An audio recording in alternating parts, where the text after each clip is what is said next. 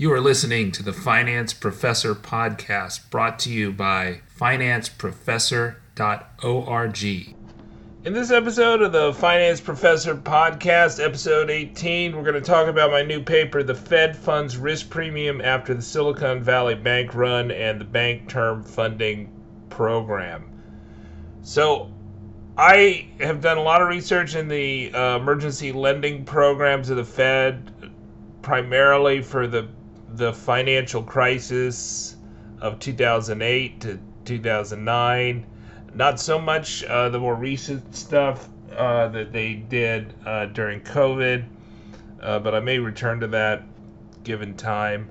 Uh, but I, I also uh, have been following this Silicon Valley Bank run, the Signature Bank run, and the, then the pressure that the regional banks have had and I think one of the things that was kind of like missing in all the analysis of this is that there's been a lot of really crazy action going on in the treasury market and I think a lot of that has to do with the incentives for the bank term funding program and also for the uh, discount window to a lesser extent that uh, that banks are given with this new emergency lending program that the Fed announced right after the FDIC, the Fed, the Treasury, the President decided to bail out uh, Silicon Valley banks and signature banks, uninsured depositors. And so, uninsured depositors, something like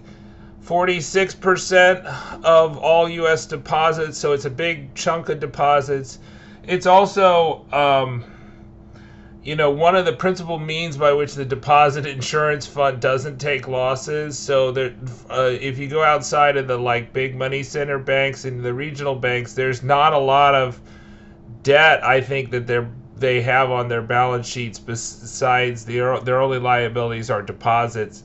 So if you're not don't have that loss absorption capacity then uh, then you're going to see the deposit insurance take a lot of losses. And there seems to be no appetite at the moment for uh, a kind of broader uh, deposit guarantee. So I think one of the things that I think is really relevant today and was really relevant in the bank runs for Silicon Valley Bank, which lost 142 billion, according to uh, Fed Governor Barr's testimony to the Senate in just uh, under two days with a, a, bank run. So both Silicon Valley Bank and Signature Bank were very exposed to uninsured deposits, uh, and probably more so than uh, most other banks. The over 4,000 banks that are in the United States right now. So I think that that number has been steadily going down actually. So you can find that number above 10,000 uh, it was, I think it was like above 7,000 when I was studying the 2008 financial crisis. Uh, but it's still a big number by world standards. So we have a very, uh, very large number of banks, and I think that's a that's a good thing for the U.S. Uh, and you know, we obviously don't want uh, these regional banks to fail. Uh, but we also don't want to do ad hoc guarantees, and those two guarantees were actually relatively expensive. Uh, they were 22.5 billion, according to the FDIC chairman uh, in his testimony, uh, which I cite in the paper. And so, uh, you know, what is the bank term funding program, and why is it? What does it do? So basically, it's it was a pretty clever design, I think, by the Fed and rolled out relatively quickly to to try to make it impossible for a bank to fail if it has good quality assets. And what I mean by good quality assets that, that are assets such as uh, Fannie Mae, Freddie Mac, treasuries, agency, mortgage-backed securities that you know either have a, a a U.S. government guarantee or an implicit guarantee. And so one of the things that Gruenberg, the FDIC chairman, has kind of highlighted in, in his several testimonies before Congress over the last month or so uh, was that there are, and, and, these are just in the quarterly reports from, from the FDIC. And so, ever since the Fed started its rate hiking cycle, the banks have had a lot of uh, hold to maturity losses that they're not showing uh, in their capital calculations. And so, you know, by the end of 2022, they had like total losses because they not hedged out interest rate risk completely, uh, that they were exposed to duration risk. And as the Fed has raised the the uh, Fed funds rate uh, to try to slow down inflation and get back to their two percent target of inflation, uh, those those uh, securities which get kind of favorable treatment in terms of bank capital requirements uh, were going down in value, and so you know a lot of the discussion about Silicon Valley Bank is that they, you know, they took bad, they had a huge um, increase in deposits with the kind of the run up of the tech sector because they were focused on the tech sector and VC funding, and their deposit base grew, and so they bought a bunch of these uh, these long term, high duration, high quality assets that went down in value as the Fed hiked rates and maybe there's bad supervision because their supervisors are not really looking for has not been really looking for duration risk. You know, I think Barr from the uh, the Fed in his testimony before the uh, it was either the banking committee in the Senate or the uh, financial services committee in the House, uh, which I once testified in front of the House side, uh, that that he had that the supervisors had given them a CAMELS rating of three at SVB, uh, which is not enough to put them on the problem bank list, and that's probably an explanation of why they didn't correct things. Uh, but maybe they kind of used the threat of putting them on the problem bank list to do things. Anyways, it, there's a lot of criticism of the San Francisco Fed, which was the primary supervisor of SVB, uh, Silicon Valley Bank, that they didn't they they saw these problems, but they didn't force management to take care of them. And Silicon Valley Bank didn't have a risk manager for like a year. Anyways, it ended up being the second largest commercial bank failure in the United States. So I think WAMU during the great financial crisis of 2008, maybe they failed in 2007. I'd have to look that up. Uh, but WAMU was the biggest uh, failure, and then Silicon Valley Bank, and then the third largest, Signature Bank. So Silicon Valley Bank failed before they could close it down on uh, Friday the 10th, March 10th, 2023, and then Signature Bank, uh, which has 110 had 110 billion in assets uh, as of the end of 2022. Signature had 209 billion of assets before the uh, end of 2022. So Silicon Valley failed on Friday the 10th intraday, and then Signature's bank run uh, caused it to be shut down by the New York financial state financial regulators, and then FDIC appointed as receiver on Sunday the 12th and then Sunday the 12th, before Asian markets opened, uh, they invoked the systemic risks exception. So FDIC, uh, Fed, I think it's the Open Markets Committee, the Treasury Secretary, in consultation with the President, decided that you know they need to protect all uninsured depositors, but but the the shareholders and and any uh, non-depositor creditors of the banks would get wiped out. So it was a you know it was a bailout of the uninsured depositors, but not of of the the investors in the bank. And so the you know I think those were right moves. Um, and th- at the same time, they announced this bank term funding program, which was kind of like the discount window on steroids.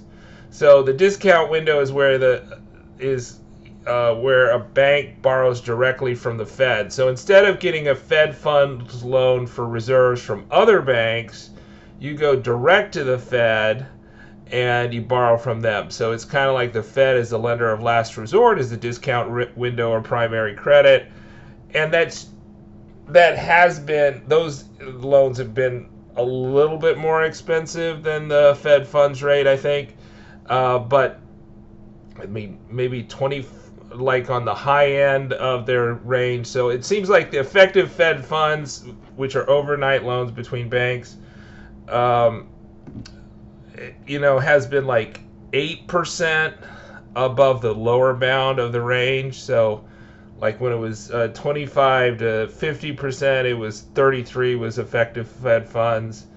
Today, I think effective Fed funds is like 283. In the the period that I studied prior to the, the last rate hike, it was like uh, 4.57 percent, 4.8, and so, but uh, this program is based on the overnight index swap, which is seen as a risk-free rate uh, plus 10 basis points. So there's there's a little bit of penalty, uh, but it seems to be now cheaper than the uh, the discount window, and it has better collateral terms. So that so that I think the issue is that uh, let's say you you you're a bank that has a lot of bought a lot of treasuries. That's a significant part of your assets. You also have a lot of mortgage-backed securities that are a significant part of your asset, and they're maybe agency mortgage-backed securities, um, and so or G,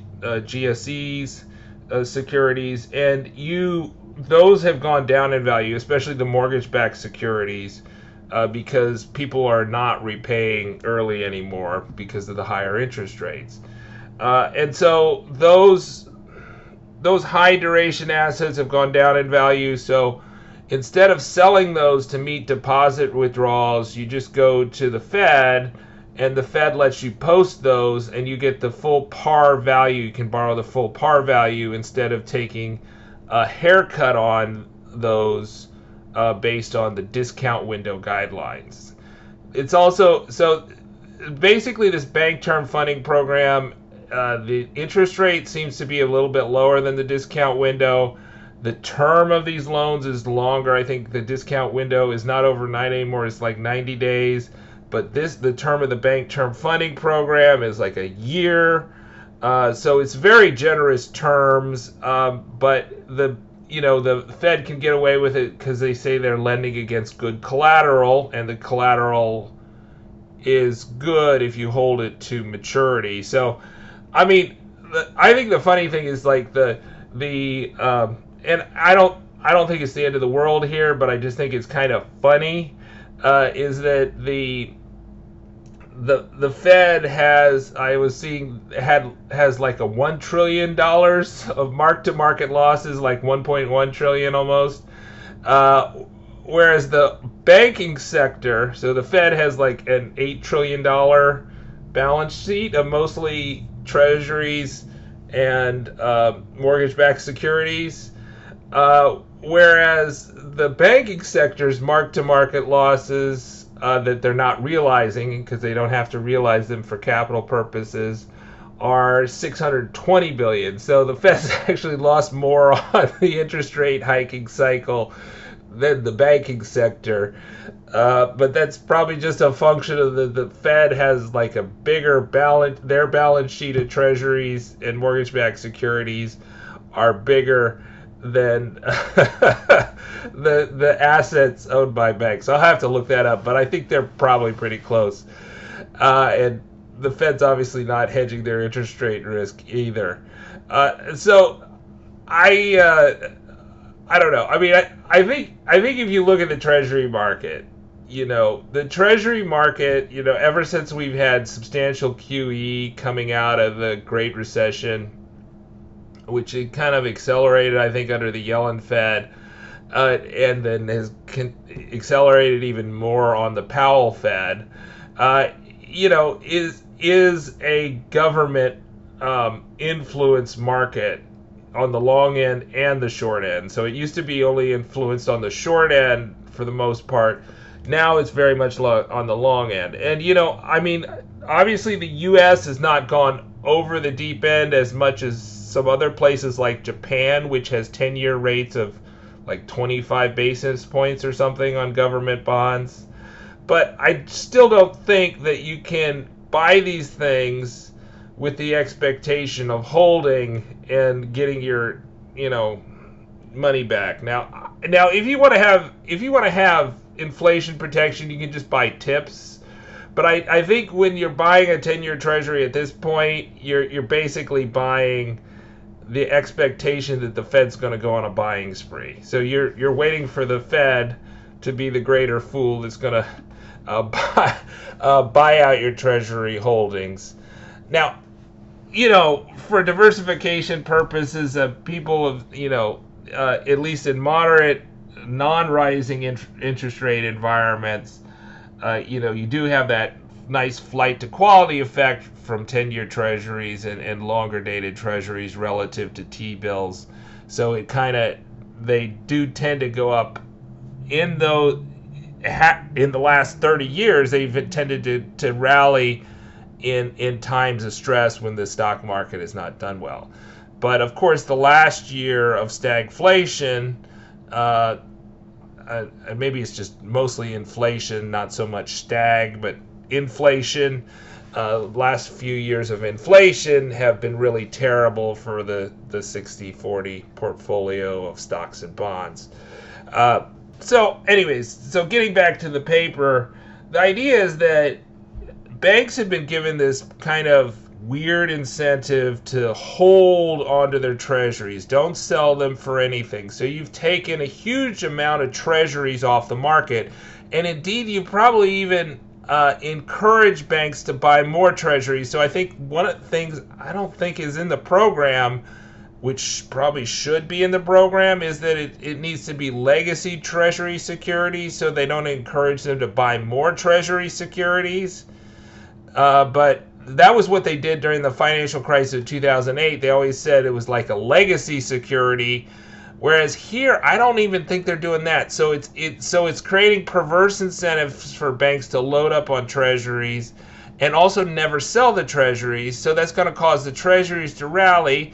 You also have people that are worried about the banks that they they may fail, that, this this may be a contagion uh, or um, the symptomatic of a greater symptoms, and there are greater symptoms here. That you know, I think the lessons that you want to draw from the banking sector right today, you probably could draw many of them from the S&L crisis in the 1980s and early 1990s that in an era of rising interest rates, it's really hard for the banks to maintain profitability. They may have some perverse incentives to gamble for resurrection. And I don't think I don't think anybody, especially in the regulatory community, is really take looking at the lessons of the S&L crisis. But I think there's a lot of lessons there.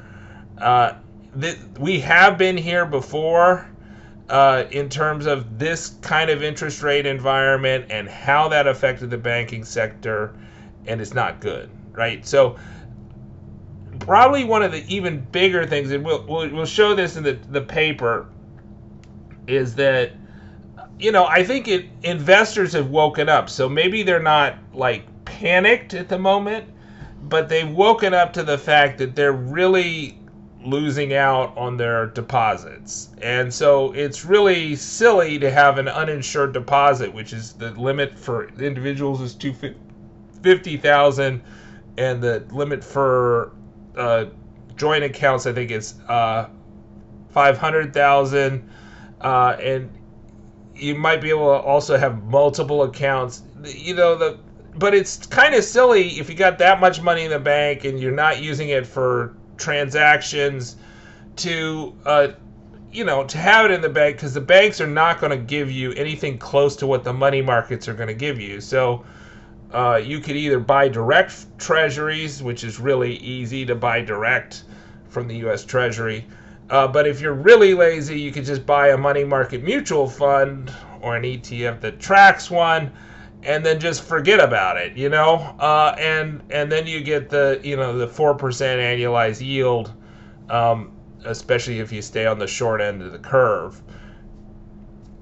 And that's that that also gives you a lot of dry powder if you decide that stocks suddenly become cheap, which so I think one of the, the things is that we've seen that the, the treasury yields post this program have really gone down and part of it's the incentive of the program, part of it's a flight to quality, part of it uh, may be expectations, although we control for expectations in the paper.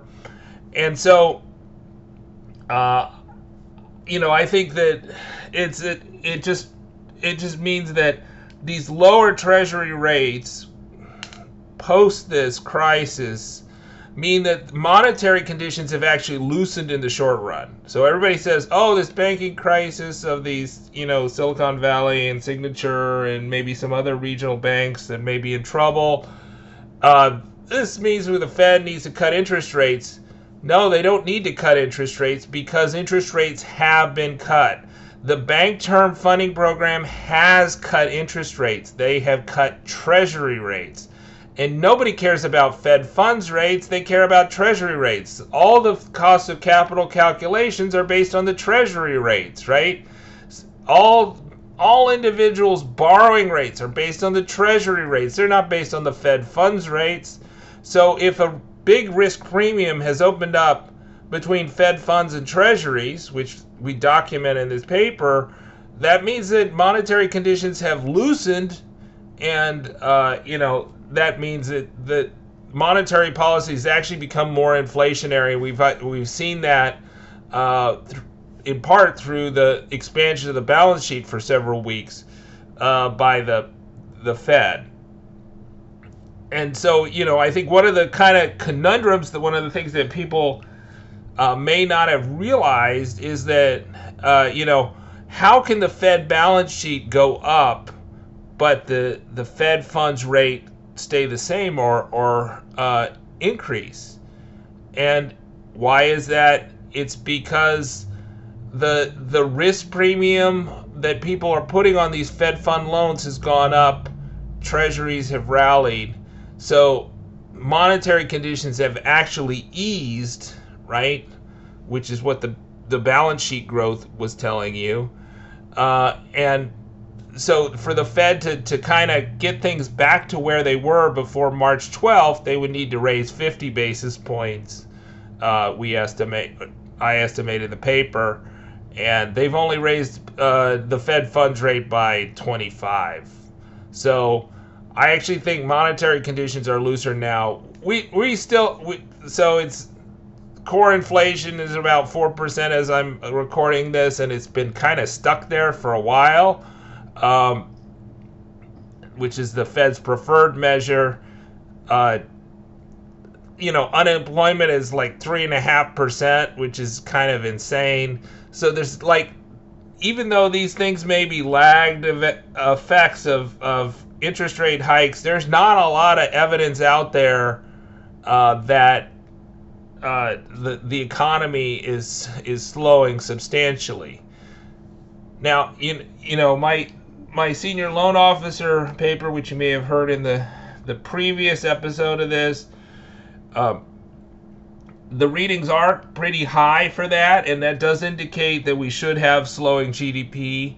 And it seems pretty obvious from this banking crisis that you know those conditions are probably the loan standards are not going to get better probably uh, because if banks have deposit outflows, they're going to be more cautious about lending money because they would prefer to own treasuries than make a loan and then go bankrupt, right? So they'd rather buy up treasuries, which they can uh, post as collateral to the Fed, than make a loan to a business. So the long term effect, I think, of this program is that it's going to lead to maybe a more severe credit contraction.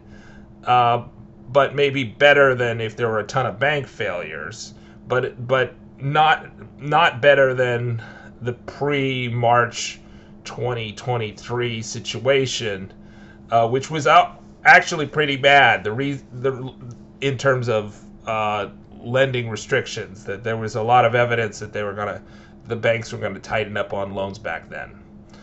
All right, so I'm going to read the paper. Uh, thanks for listening. Uh, here it is. I'm Linus Wilson. You can get the paper at linuswilson.com uh, under the research section or um, in the show notes. Uh, you can get a link to the paper. It's uh, free. Go to financeprofessor.org to find the link to my uh, research page.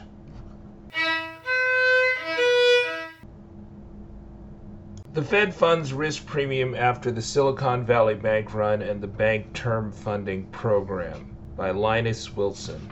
We find the emergency lending program introduced on March 12, 2023, called the Bank Term Funding Program, BTFP, coincided with a statistically significant increase in the risk premium on Fed fund loans relative to the shortest term T bills. We find the risk premium on Fed fund loans less 28 day T bills increased by 39 to 56 basis points in the wake of the Silicon Valley Bank and Signature Bank runs. This led to a stealth loosening of monetary conditions without a Fed funds rate cut, in part due to the incentives created by the BTFP to have banks hoard treasuries and other eligible collateral. Introduction Section 1. On March 12, 2023, the Federal Reserve Fed announced it would lend up to a year to depository institutions in their new emergency lending program entitled the Bank Term Funding Program, BTFP. The second and third largest depository institutions to fail in U.S. history had been seized after massive and rapid bank runs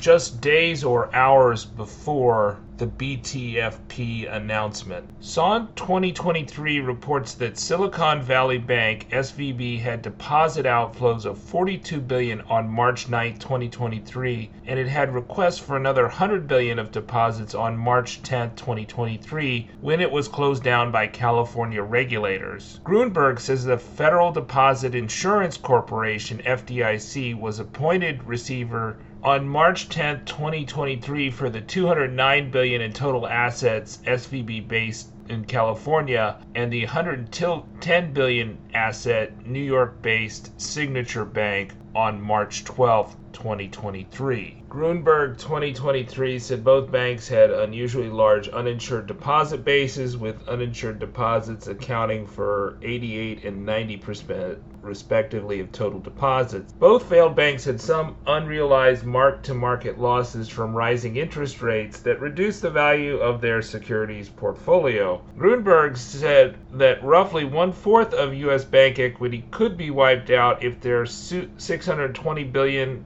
of losses on securities at the end of 2022 were marked to market. Much of those losses were on risk free U.S. Treasuries and agency mortgage backed securities exposed to duration or interest rate risk. The Bank Term Funding Program allowed banks to borrow an amount of money equal to the par of their U.S. Treasuries and agency securities. This created an incentive to own and not sell treasuries. This, this paper shows that after the BTFP was implemented, there was a statistically significant risk premium with over 99% confidence that previously did not exist between the effective Fed funds rate and the 28 day T bills. We find that after controlling for maturity and interest rate expectations, this new Fed funds risk premium increased by 48 basis points after the BTF lending began. The additional risk premium on Fed fund loans over T bills was between 39 to 56 basis points with 95% confidence. We also find large and statistically significant spikes in the Fed's balance sheet, bank borrowing, deposit outflows, and money market mutual fund inflows after the bank runs at SVB and Signature. The implications of this new Fed funds risk premium was that, contrary to conventional wisdom, monetary conditions eased in the days immediately after the BTFP implementation when there was no cut in the Fed funds monetary policy target rate. Lower Treasury yields reduce the cost of borrowing for corporations and households. There is already a sizable and growing literature on the Silicon Valley Bank collapse and its impl- implications for financial markets and the banking sector. Nevertheless, we can find no studies analyzing the impact of the Federal Reserve's Bank Term Funding Program as the present paper does. Further, we cannot find any studies on how the aftermath of the Silicon Valley Bank collapse coincided with an increase in the risk premium on Fed funds loans relative to treasuries as we, as we have documented here. Pandy et al. 2023 found that the global stock indices experienced negative and significant abnormal returns in the days that followed the Silicon Valley Bank collapse. Allen et al. 2023 argue that the two failed banks' uninsured depositors and balance sheet risks were unique and did not represent an underlying systemic risk to the banking system. Zhang et al. 2023 show that the number of potential bank failures in 2023 is a function of the cost of meeting deposit requests. Metrick and Schmelzing 2023 find that the policy responses to these two bank failures, ad hoc deposit account guarantees, and broad based emergency lending, were unique relative to similar banking crisis episodes. Bales and Burghof 2023 look at intraday returns and they find Twitter posts, tweets, were associated with negative excess returns to Silicon Valley Bank prior to its collapse. Diamond and Dybvig highlight how just a small risk of bank failure can set off a self fulfilling depositor run without deposit insurance protections. While uninsured depositors were ultimately bailed out at Silicon Valley Bank and Signature Bank, uninsured depositors did not know that prior to the banks being seized by the FDIC in receivership. No depositors, insured or uninsured, suffered losses at either bank. Their shareholders and bondholders were wiped out in the FDIC receivership, and the Deposit Insurance Fund incurred 22.5 billion in losses according to Gruenberg 2023 after the systemic risk exemption was triggered. The systemic risk exemption was triggered for both SVB and Signature banks by unanimous votes to the relevant boards of the FDIC and Federal Reserve in concurrence with the Secretary of the Treasury in consultation with the President of the United States. While the uninsured depositors were protected in SB, SVB's and Signature's failures, the Fed, the FDIC, and the U.S. Treasury were unable to provide systemic risk exemptions for uninsured depositors at other banks which had not yet failed because the Dodd-Frank reforms outlined in because of the Dodd-Frank reforms outlined in Vergara. Losses to the Deposit Insurance Fund from the systemic risk exemption are paid for with a special assessment on FDIC insured banks by law. Vergara explains that the Dodd Frank Act prohibited the FDIC from providing system wide guarantees like it did during 2008 to 2012. The FDIC announced the Transaction Account Guarantee Program, TAGP, on October 14, 2008, which was extended to December 31, 2012 the TAGP provided unlimited deposit insurance to non interest bearing transaction accounts. Davidson 2019 found at its peak that it insured 834 billion of deposits. That was far from a universal deposit guarantee, and Hayes 2023 found that 45.9% or 7.9 billion of US banking deposits were uninsured by December 31st, 2022. In section 2, we discuss our data sources and propose two hypotheses. In section 3, we show that the Fed funds rate and 28-day T-bill were joined at the hip prior to the bank term funding program. After its implementation, the lar- a large and statistically significant risk premium opened up for both the Fed funds and LIBOR versus the LIBOR versus the 28-day T-bill, supporting hypothesis 1. In section 4, we find support for hypothesis 2 that the Fed funds balance sheet, aggregate bank borrowings, direct borrowings from the, the Fed through the discount window, and money market mutual fund assets rose significantly while aggregate deposits fell significantly in the weeks after the bank runs at SVB and Signature Bank. In section 5, we conclude and discuss why the BTFP may be a monetary loosening in the short term, but may contribute to a contraction of credit in the medium to long term. Data We obtained yields on the 28 day T bill and the 2 year and 10 year T notes from the U.S. Treasury. The one month LIBOR yields were from MarketWatch and the Costa Rican Central Bank. The LIBOR is the London Interbank Offer Rate. The LIBOR is the London Interbank Offer Rate is the interest rate on euro-dollar deposits in money center banks in London which are not FDIC insured. Effective Fed funds rates were from the St. Louis Fed, Fred. The Fed funds rate is an overnight unsecured loan between commercial banks for reserves. Since the late 1980s, it has been the primary monetary policy target rate for the Federal Reserve. Chicago Board of Trade CBOT 30 day Fed fund futures for April 2023 delivery were obtained from investing.com.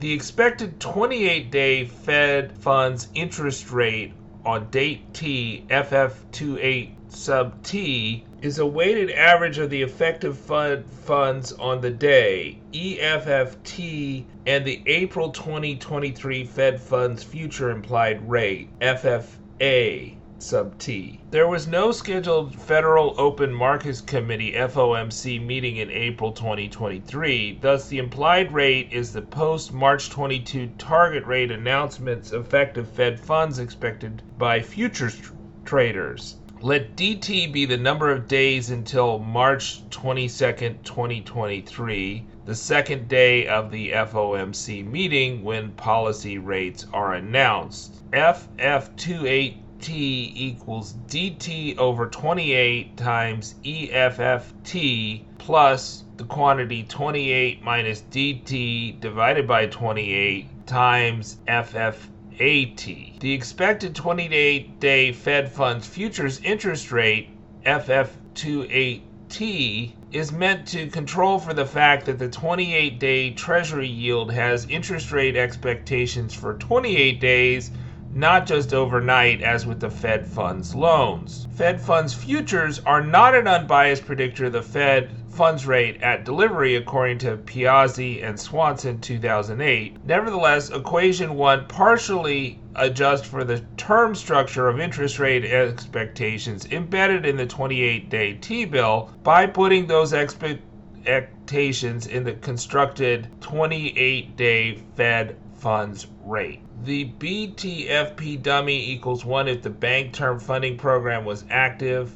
The Federal Reserve 2023B announced the BTFP program after the failures of Silicon Valley Bank and Signature Bank on Sunday, March 12, 2023. At the same time, the insured depositor of those two failed banks were protected from losses with the systemic risk exemption invoked by the FDIC, Federal Reserve, and the U.S. Treasury. Dates prior to March 12, 2023 have the BTFP dummy coded 0, and after that date, the BTFP dummy is coded 1. The BTFP charged the one year overnight index swap rate as of the day the advance is made plus 10 basis points according to Federal Reserve 2023A. On April 8, 2023, FRB discount window said that that rate was 4.69% with the Fed funds target rate was 4.75 to uh, 5.0% and the discount window primary credit rate was 5%. While this rate may have been favorable relative to the discount window or Fed funds rate on that day, the BTFP interest rate would have been in excess of the coupons on underwater treasury or agency collateral that was purchased when interest rates were lower. The BTFP allowed depository institutions to post U.S. Treasury and agency securities and obtains loans of up to one year for an amount equal to the par of the collateral posted. Thus, banks that had U.S. Treasury or agency securities that lost value due to rising interest rates could obtain maturity the maturity value of those securities and loans to stem deposit outflows. These BTFP loans had more generous terms in the discount window, which took haircuts on collateral and limited loans to 90 days, according to Federal Reserve 2000A. There are no weekend observations. We looked at two time horizons with daily data. We looked at the 253 trading days from March 17, 2020 to March 2022 to March 22nd, 2023 first. That is the start of the Federal Open Market Committee's FOMC's hiking cycle that began with the March 17, 2022 25 basis point hike to the Fed funds rate target of 0.25 to 0.5%, according to Tepper 2023 until just prior to the announcement of the 25 basis point Fed funds hike to a target of 4.75 to 5.0% on March 23, 2023. Basis points are 1 one hundredth of a percent. Thus, we will look at the interest rate data for just over a year from March 17, 2022 to March 22, 2023, which had effective Fed funds rates between 0.33% and 0.58%. Over the hiking cycle, the Fed funds was on average one basis point less than the 28 day T bill. The median observation of the Fed's funds being three basis points less than the shortest maturing U.S. Treasury security. The two year Treasury note yield was on average 54 basis points less than the 10 year Treasury note, with a median of 51 basis points less than the 10 year. Thus, for most of this year or so of rate hikes studied, the yield curve was upward sloping as measured by these two U.S. Treasury note yields. Hypothesis 1 The Bank Term Funding Program created or coincided with factors that raised the price of treasuries and raised the risk premium on overnight loans to depository institutions. The net result was the spread between A, the effective Fed funds rate less the 28 day T bill yield, and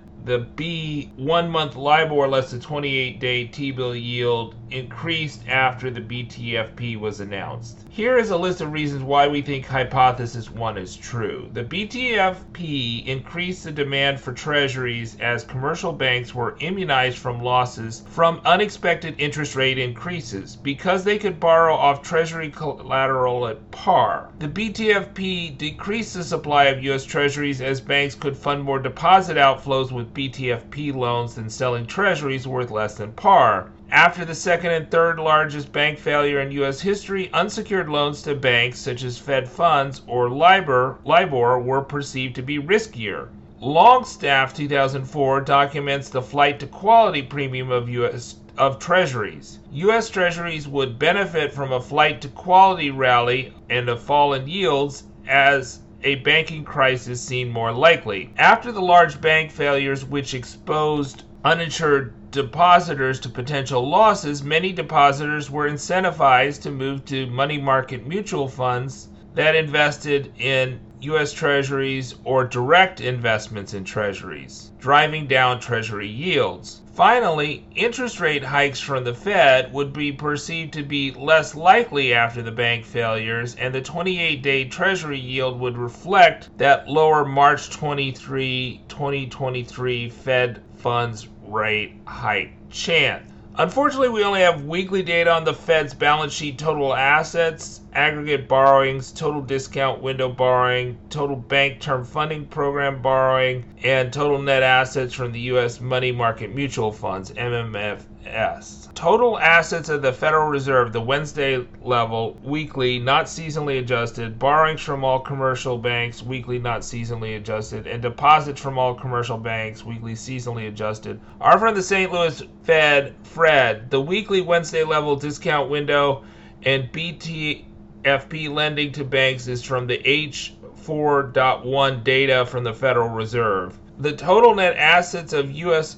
money market mutual funds were reported by the Investment Company Institute. The weekly change in the Fed's balance sheet assets, bank borrowing, discount window, and BTF combined borrowing, total deposits, and money market mutual funds was the current week's level less the prior week's level, which was divided by the prior week's level. If the level at time t was denoted by LT, then the change was LT minus LT minus 1, all in brackets, divided by LT minus 1. We collected data just prior to the FOMC's first rate hike of 2022 on March 16, 2022 to March 22, 2023, just prior to the 4.75 to 5.0% Fed funds target announcement on March 23, 2023. Since we lose an observation for change data, the first weekly change was for March 23, 2022 two, the time series for the Investment Company Institute for Money Market Mutual Funds was more limited and began on November 2nd, 2022. The levels were all Wednesday levels. Hypothesis 2 After the launch of the Bank Term Funding Program and the failure of Silicon Valley Bank and Signature Bank, A. The Fed's balance sheet assets, B. Bank borrowing, C. Discount window plus BTF borrowing, D total U.S. money market mutual fund assets will rise and E deposits will fall. We are predicting that the bank runs and BTFP program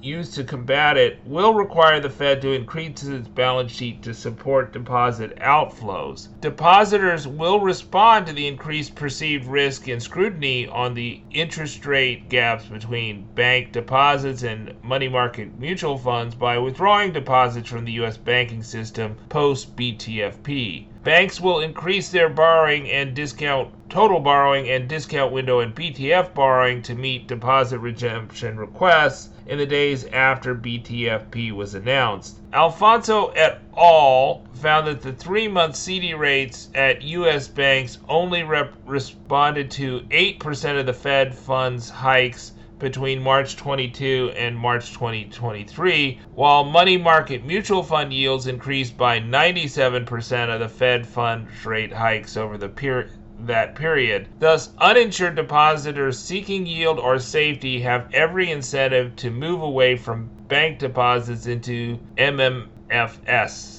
is after the bank runs at Silicon Valley Bank and Signature Bank. Section 3 The Rising Fed Funds Risk Premium. We are interested in how the Bank Term Funding Program affected the U.S. Treasury market. In theory, the Fed funds policy rate should affect the shortest term rate, the 28 day Treasury yield, more than any other U.S. Treasury rate. During the March 2022 to March 2023 Fed rate hiking cycle, the effective Fed funds rate explained over 97% of the 28 day T bill rate. The coefficient for the effective Fed's fund rate is significant with over 99% confidence in the 28 day T bill regressions in Table 3. Model 2 in Table 3 says that, the 4 point, uh, that a 4.57% effective Fed funds rate, which prevailed in the days before the BTFP was announced, would predict a 4.65% 28 day T bill. After the BTFP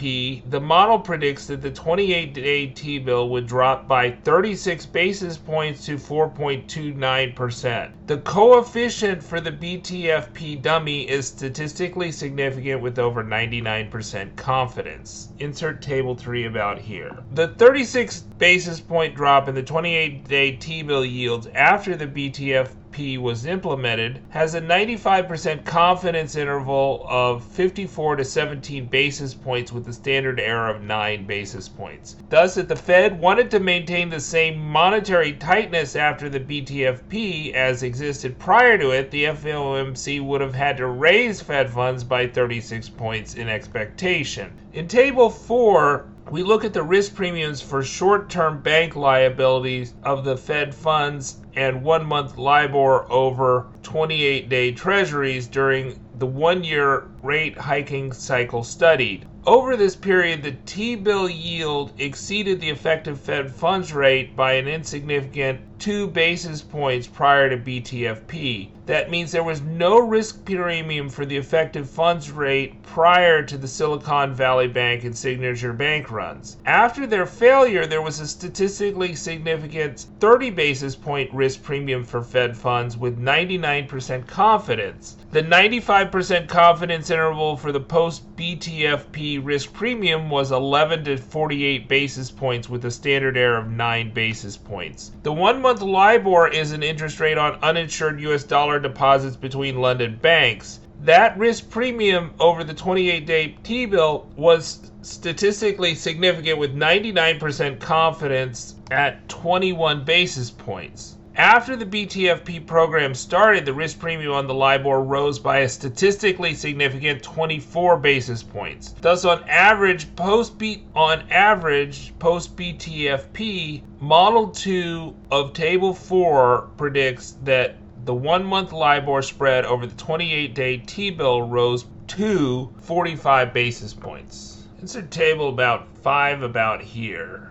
In Table 5, we look at interest rate measurements in the 34 trading days between the February 1st, 2023 FOMC rate hike and the announcement of the March 23rd, 2023 rate hike. Over this period of February 2nd, 2023 to March 22nd, 2023, the Fed funds target rate was 4.5 to 4.75%. The BTFP dummy was statistically significant in all regressions. It was significant with over 99% confidence in all models except Model 2 with the effective Fed funds rate as the dependent variable. The policy target, the effective Fed funds rate, ticked up less than a basis point with 95% confidence. Treasury rates dropped significantly with over 99% confidence as predicted in hypothesis 1. The 28 day T bill yield dropped by 38 basis points in Table 4 Model 1, in line with the longer time series estimates in Table 3 Model 2. Table 5 Model 6 estimates the Fed funds spread over the 28 estimates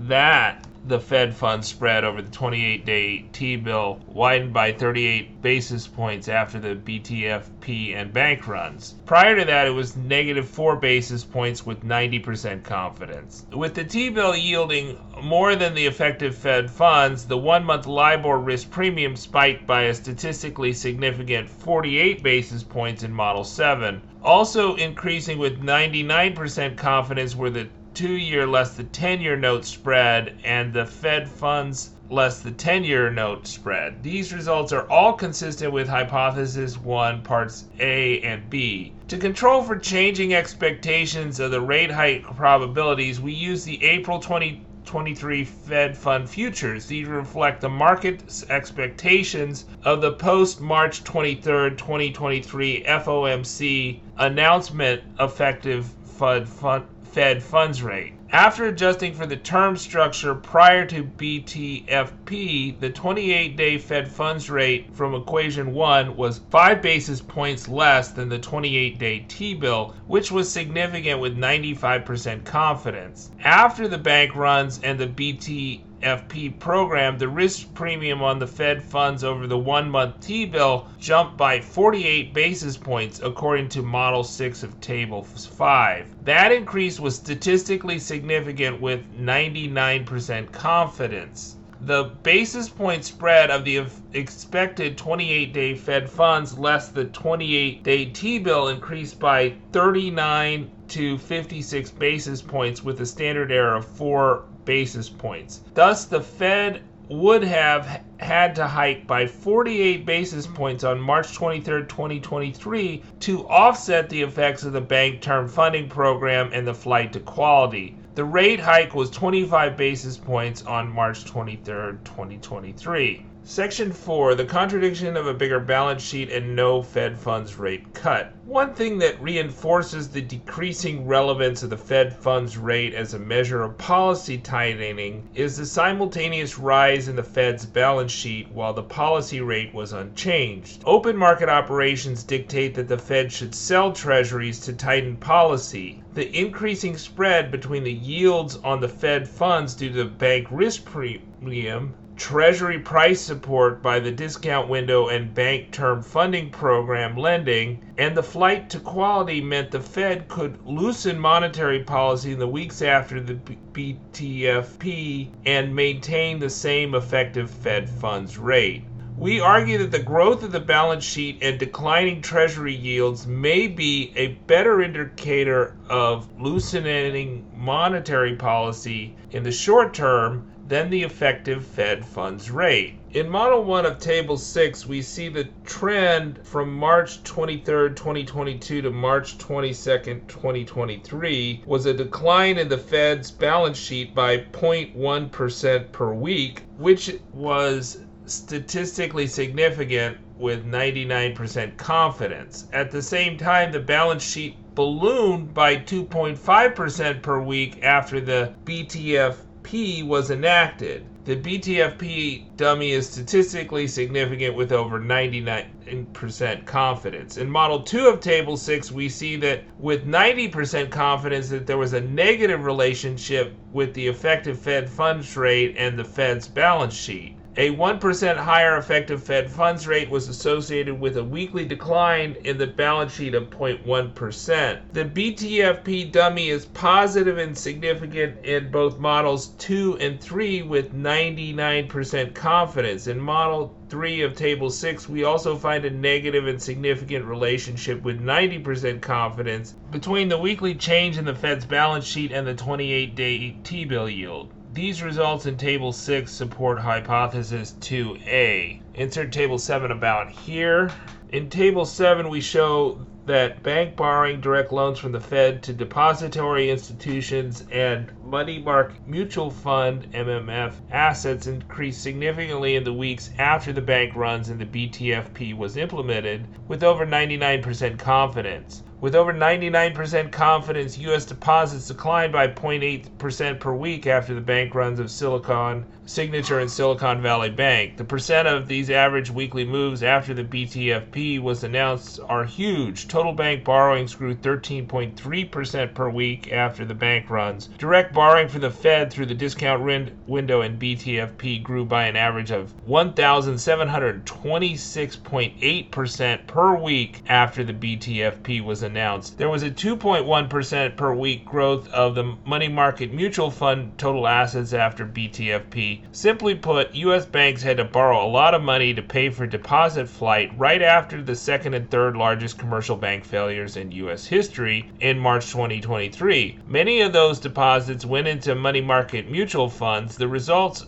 in Table 7 support hypothesis 2 parts B, C, D, and E. Conclusion In this paper, we have shown that a large and statistically significant risk premium opened up between the Fed funds rate and the 28 day T bills after the Bank Term Funding Program was rolled out on March 12, 2023. This emergency lending program was meant to prevent devastating bank runs similar to those that toppled the 209 billion and 110 billion Silicon Valley Bank and Signature Bank, respectively. We argue that the Bank Term Funding Program created incentives for banks to refuse to sell treasuries, which translated into lower treasury yields. The new lending program may have contributed to a statistically significant 48 basis point increase in the spread between the effective Fed funds rate and the 28 day Treasury bills that opened up in the days after the BTFP started lending to depository institutions. This was a stealth monetary loosening without a Fed funds rate cut, which has been rarely discussed. The Fed funds target rate was able to be changed